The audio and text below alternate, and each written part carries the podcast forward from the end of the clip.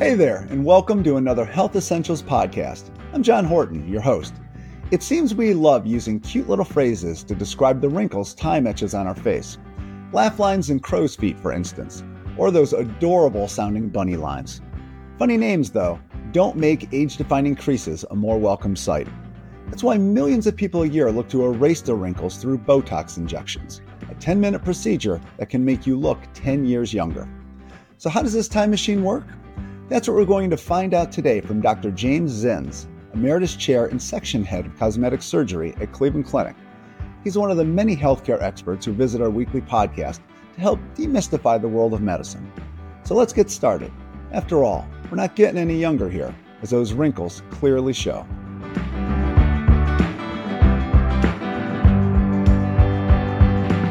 Dr. Zins, thanks for joining us on the podcast today. Well, John, thanks for having me. I th- look, looks like we're going to have some fun. I, I, I, think I think we're going to, um, and, and, obviously we're, we're talking about uh, treating facial wrinkles today, uh, and clearly that's something that bothers a lot of people as they age.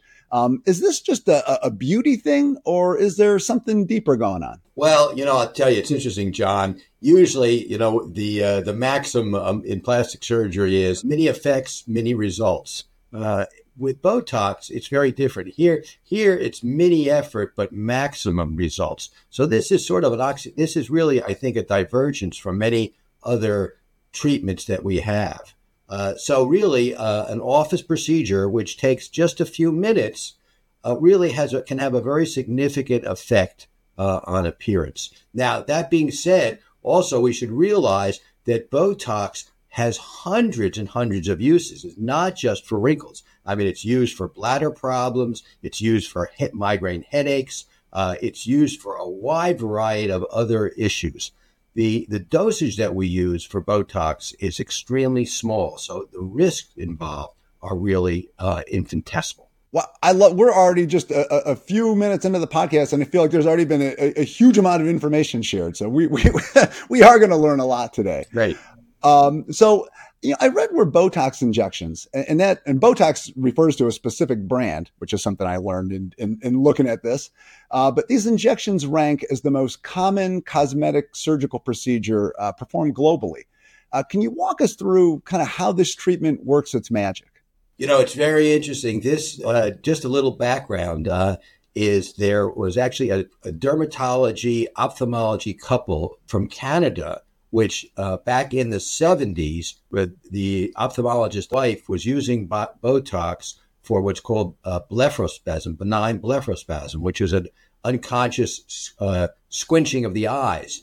And uh, her husband, dermatologist, realized, well, maybe if this can affect unconscious blinking of the eyes, maybe this could help wrinkles. So that's really how Botox started being used for, for wrinkles. Now, also, it was used, Botox was used off label for 10, for decades. By that, we mean it was approved for benign blepharospasm, but was being utilized by hundreds of thousands of physicians and surgeons uh, for wrinkles. So it's really very interesting, very interesting past history. Well, well, so walk, so with wrinkles, then how, how does this how does how does it work? Well, uh, very very interesting. Uh, it, we can it, can it can get very simple and it can be very complex.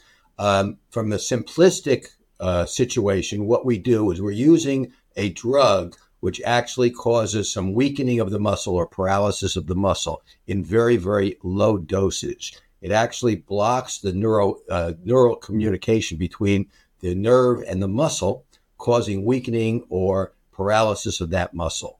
Now, the Botox will travel about one centimeter uh, on injection. So you do need to know, understand the anatomy when you're using the drug to have maximum benefit. Now, that being said, uh, there are other ways to use Botox. Um, for example, in the forehead, brow position can be altered uh, by the use of Botox by weakening depressor muscles and allowing elevator muscles to work unopposed. By that, I mean depressor muscles are the muscles which close your eye the forehead muscle raises the brow. And those cause the horizontal wrinkles. If we weaken the muscles that close the eye, the, the brow can then elevate, and that is a very youthful appearance. So there are there are intricacies of Botox besides just injecting the muscle. Botox can be used, uh, interestingly enough, if it's used for a prolonged period of time, it can actually cause some muscle atrophy, that is, wasting of the muscle.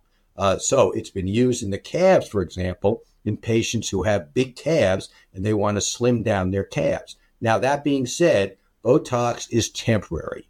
Uh, so once the treatments have stopped, then the effect uh, goes away. Now, now Botox it, it's described as as a neurotoxin, uh, correct? And and it's it, and it's one of many different brands that are on the market. Yeah, Botox is is really uh, is really one one commercial name.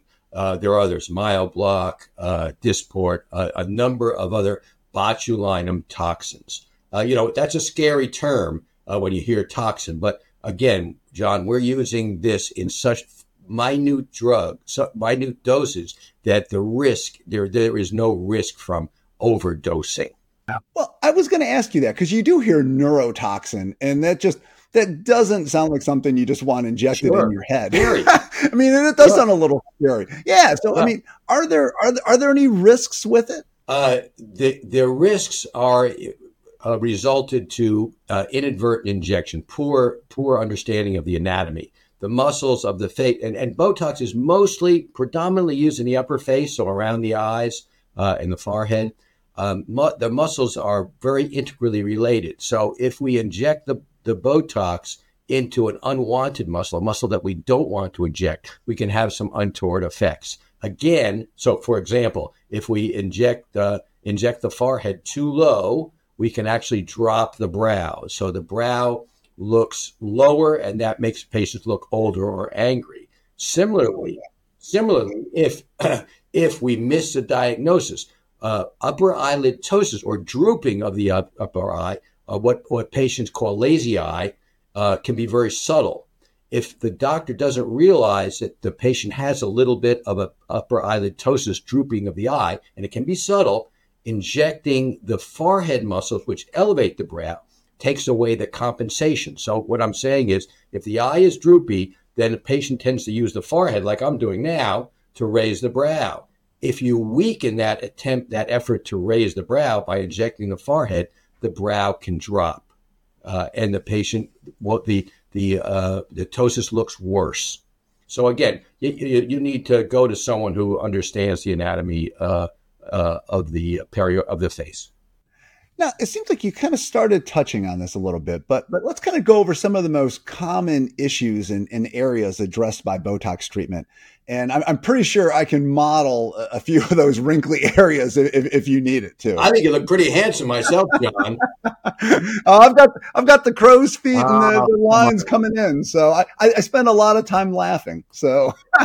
So again, if we talk about the most simplistic way, the easiest way, and the most common ways of, of using Botox, uh, that's to get wrinkles. Probably the most common one is the the 11s, the line, the vertical lines between the eyes, right, right here. When you look concerned, yeah. You know, why are you angry? You look sad. You look angry. Uh, so those muscles can be injected, and then that weakens or makes those lines go away. The laugh lines, another very common use uh, of Botox, is to get the laugh lines uh, lateral in the lateral eyelid area. That's another common use. The forehead, uh, horizontal lines in the forehead that we talked about, another common use. But again, injecting those forehead lines, you the, the surgeon, physicians got to be careful because you can have the untoward effect of inadvertently dropping the brow when that's used. So those probably the most common uses. Another common use is to get the wrinkles around the mouth, the vertical lines in the in the upper lip. Another another common use. Uh, and that can often be com- com- combined with a filler so that we fill the wrinkle and also address the wrinkle with Botox. And then finally, another common use is to get the corners of the mouth to come up. So as you get older, those corners tend to drop a little bit. Mine dropped a little bit. Botox can actually elevate that, that corner again by weakening the depressor. So the muscle that pulls down the lip is weakened, allowing the elevators to work relatively unopposed. So those are probably the most common common uses. Uh, other uses, uh, you can use it to uh, to sh- um, shrink or make the masseter muscle uh, not as prominent. Very common in Asian patients, called benign masseteric hypertrophy. So uh, that muscle or the very wide face, lower face, can be slimmed down by injections of Botox. So lots and lots of uses. I said, that just touches it. There are hundreds and hundreds of other applications of Botox, medical indications, headache, bladder problems, uh, uh, TMJ problems, just just hundreds hundreds of uses. Wow, and everyone just focuses on the kind of the cosmetic ones. Well, that's, sure, yeah. So, the, so I think what you do when you think about Botox, there are the cosmetic uses, and then there's the medical uses. So, so when you get the cosmetic treatment, like what happens afterwards? I mean, is there a long recovery? I mean, you talk about you know kind of paralysis of the muscles. You you, you feel like there might be a little bit of uh you know some, some time that you need to, to recover there, but is it is it as quick as the procedure? Yeah, again, we, we say mini mini uh, effect, mini result. Uh, this again, mini minimal effort, maximum result. It really is just a, v- a very fine needle stick that we do uh, in the office, which just takes minutes, and there's basically no no recovery. Um, the the side effects that can happen um, are re- really quite mild, but patients should be aware, especially in the laugh line area with it, where the skin is very vascular. You can get a bruise. Uh, there can be a little bit of discomfort. Uh, occasionally, patients get headache. You know, headache is a very multifactorial thing, but some patients report headaches after Botox injection. But these effects are, are mild. And again, the the one thing that I mentioned earlier is again, if inadvertent injection into a muscle we don't want to inject, we can get some untoward effects uh, that I mentioned before. Now, I, I, as somebody who doesn't like needles, I noticed you said a very fine needle. Like, are we talking? Is it like a, a flu shot needle, or, or like less than that? Is it that hair thin? Well, what we do is we really try to, you know, if you hurt the patient, they're not going to come back. So we do everything we can to minimize discomfort. And there are a number of things that we can do. You can use an ice, uh, uh, ice to re- reduce discomfort. I use a, a, a, spray uh, called Pain-Ease, which we spray on the area before we inject the patient, so that the needle needle dis, uh, discomfort is really minimized. That and there's also topical medicines we can put on, we can rub on, uh, and to lead to anesthesia. So really, the discomfort is really is really minimal, and the needle is the is finer than a flu shot needle. Okay, well, that's good to know. As anyone who has listened to this podcast knows, I am um, a very big baby when it comes to anything like that. So I always ask the question. Um, so if you come in and, and you get a, a Botox treatment, how long can you expect this kind of magic spell to last? Well, the Botox, it's not like the faucet. You turn it on and you turn it off. You will lose, you will gradually lose the effect. Uh, and it lasts approximately three to four months. Um, so again, it's temporary. Uh, also, if there's any adverse effect, you, you know you realize that's temporary as well. So again, three to four months. So patients do have to return uh, to maintain the effect. The other thing to realize is with repeated injections, it's interesting. I don't know if it's behavior modification or if it's actually atrophy of the muscle. But with repeated injections, I find that patients uh, really don't don't frown as much. So um, it, and why that is, I'm not exactly sure, but uh, you sort of break that. I think you break that habit by behavior modification. That's that's that's an interesting uh, bit of insight there. Um, now, when you say you can come back for it, um, so if it lasts a, a few months, um, can you just keep coming back every couple months and kind of uh, erasing those lines? Sure. Yeah.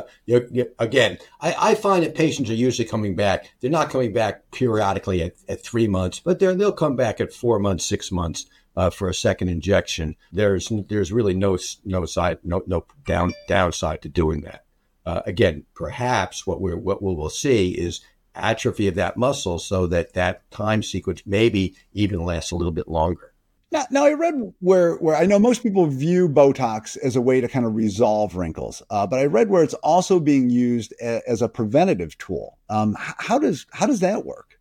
Well, again, I think uh, uh, that that's more theoretic than than operational. Uh, but the concept there is that what we're doing is one, maybe breaking the habit of, of, of frowning. That may be one issue. And also of, of training that muscle, weakening that muscle, or, or making that muscle atrophy. So it's not, not as active. Uh, again, I think more of a theoretic thing. I don't think we have hard data to support to support that. But I think it's a reasonable assumption. Well, it's a good thing I'm always smiling doing these podcasts because then I don't think I'm going to have to come in and get that get that frown taken care of uh, anytime soon. Um, when you look at people coming in, are, are, there some folks who are are good candidates for for Botox? A- absolutely. Uh, so I think that um, again, like everything else, the older we get, the more difficult it becomes uh, to rejuvenate the face, to make the face look younger. So those patients that come in, they're, they're 70 years old and they have actually have extra, they have excess skin, and that frown is deeply ingrained uh, in their skin. Those patients are not going to respond as well as someone whose frown is present only with with action. Um, so that patient who comes in where the where the frown is deep uh, can best be handled by a combination of Botox and a filler. So we're going to inject a, a, a filler in that area, a synthetic filler to plump up the skin as well as to weaken the muscle. Uh, and then, uh, so, so those patients will definitely need uh, additional treatment besides Botox alone. So the older the individual, I think the more difficult the, the problem. The younger the individual, once the problem is present, uh, the most effect, the most effective. So I would say the patients between about 30 30 and maybe up to 55, 60 are, are, are ideal patients. Okay, well, it sounds like I'm right in the I'm right in the zone now. You're, so. you're right there. We're, we'll we'll you right up. Okay, I actually have a little a bottle here. I can we can do this right after. but if you are interested in Botox, um, kind of what should you do? What's the process to follow? Well, I think uh, you see your doctor, your your plastic surgeon, your dermatologist. Uh, and it, like everything else, going to someone who does an awful lot of it, you tend to get the best results. So, uh, you know, uh, ask, uh, query the, the doctor or the, or, or friends who've gone to other doctors who's who've had good experience. But I, I would stick with the, the so-called core uh, specialties, uh, plastic surgery, dermatology, um, rather than, than going to an internist, uh, general practitioner, or gynecologist. we, we tend to have been trained not only in Botox but also alternatives alternatives to Botox. Like I mentioned, certain pa- patients uh, really aren't going to benefit or need combination therapy. All right. Well, we've covered a lot of info here, uh, Dr. Zins. But before we part ways, uh, is there anything else you'd like to add for for someone who's considering Botox treatments? Visiting a doctor, talking to the doctor about it. Perhaps you know if you have concerns or if you're hesitant uh, than just going in and just having a consultation rather than uh, planning on having Botox injected and, and speak with the doctor, uh, answer your question, answer the questions, um, answer the concerns, make sure you're comfortable before you have the procedure. But again, this is a procedure where the where the, the risk is, is quite low. Always good to hear. So I'm going to take a little closer look at some of these lines and uh, maybe we'll be talking again here soon. Sounds good, John. Thanks very much. It was a pleasure talking with you. Thank you. Millions of people a year turn to Botox treatments to smooth out wrinkles and get a more youthful appearance. Know this going in, though it's a temporary fix, not a permanent return to youth. If you liked what you heard today, please hit the subscribe button and leave a comment to share your thoughts. Till next time, be well. Thank you for listening to Health Essentials, brought to you by Cleveland Clinic and Cleveland Clinic Children's. To make sure you never miss an episode, subscribe wherever you get your podcasts or visit clevelandclinic.org slash HE podcast. This podcast is for informational purposes only and is not intended to replace the advice of your own physician.